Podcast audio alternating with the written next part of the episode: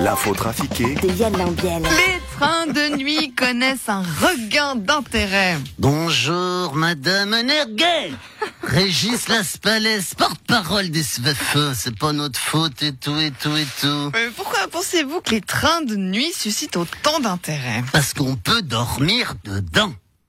Il y a des couchettes. Ouais, bah c'est un peu le principe. Hein. Mais attention, tous les passagers sont pas logés à la même enseigne. Il y a les couchettes deuxième classe où on éteint les lumières à 19h30. Et puis après, il y a le contrôleur qui vient gueuler sur ceux qui dorment pas.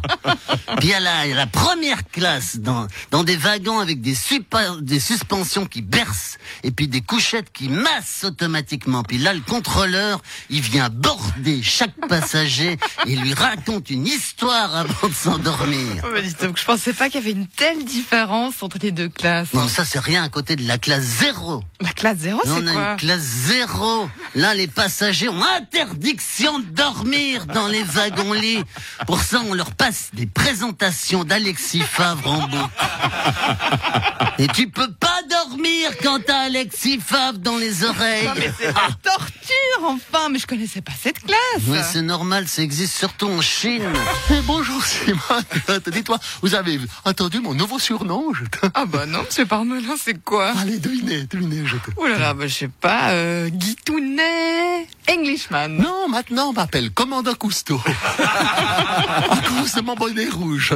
Et j'ai eu de la chance parce que sur la photo il y avait aussi des cornichons.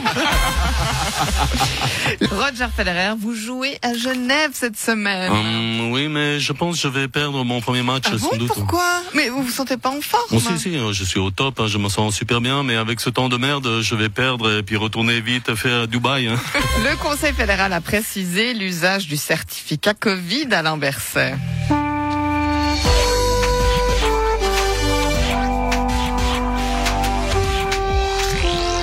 Chers concitoyennes, chers concitoyens, en tant que ministre socialiste en charge des affaires sociales et de la santé, je vous le confirme, effectivement, nous avons décidé que le certificat Covid, qui n'est pas un passeport vaccinal, même si c'est une sorte de passeport qui dit que vous êtes vacciné, et qui n'est pas non plus un certificat de vaccination, mais plutôt une attestation de non contagieux, de non contagieux, de, de non.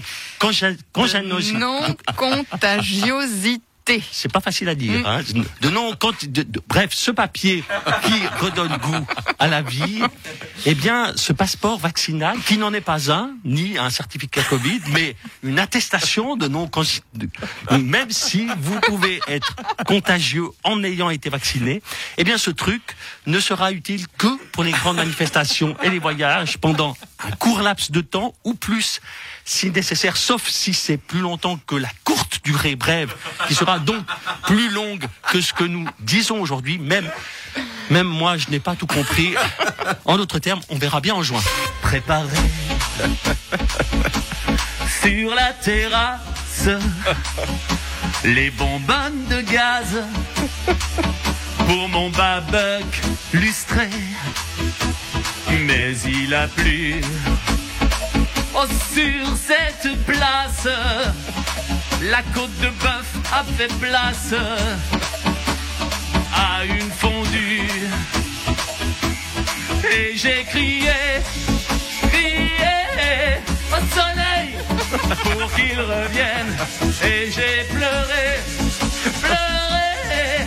Oh putain, mais ce qu'on se les gèle. Et j'ai crié, allez chanter dans les voitures, oh crié, soleil pour qu'il revienne.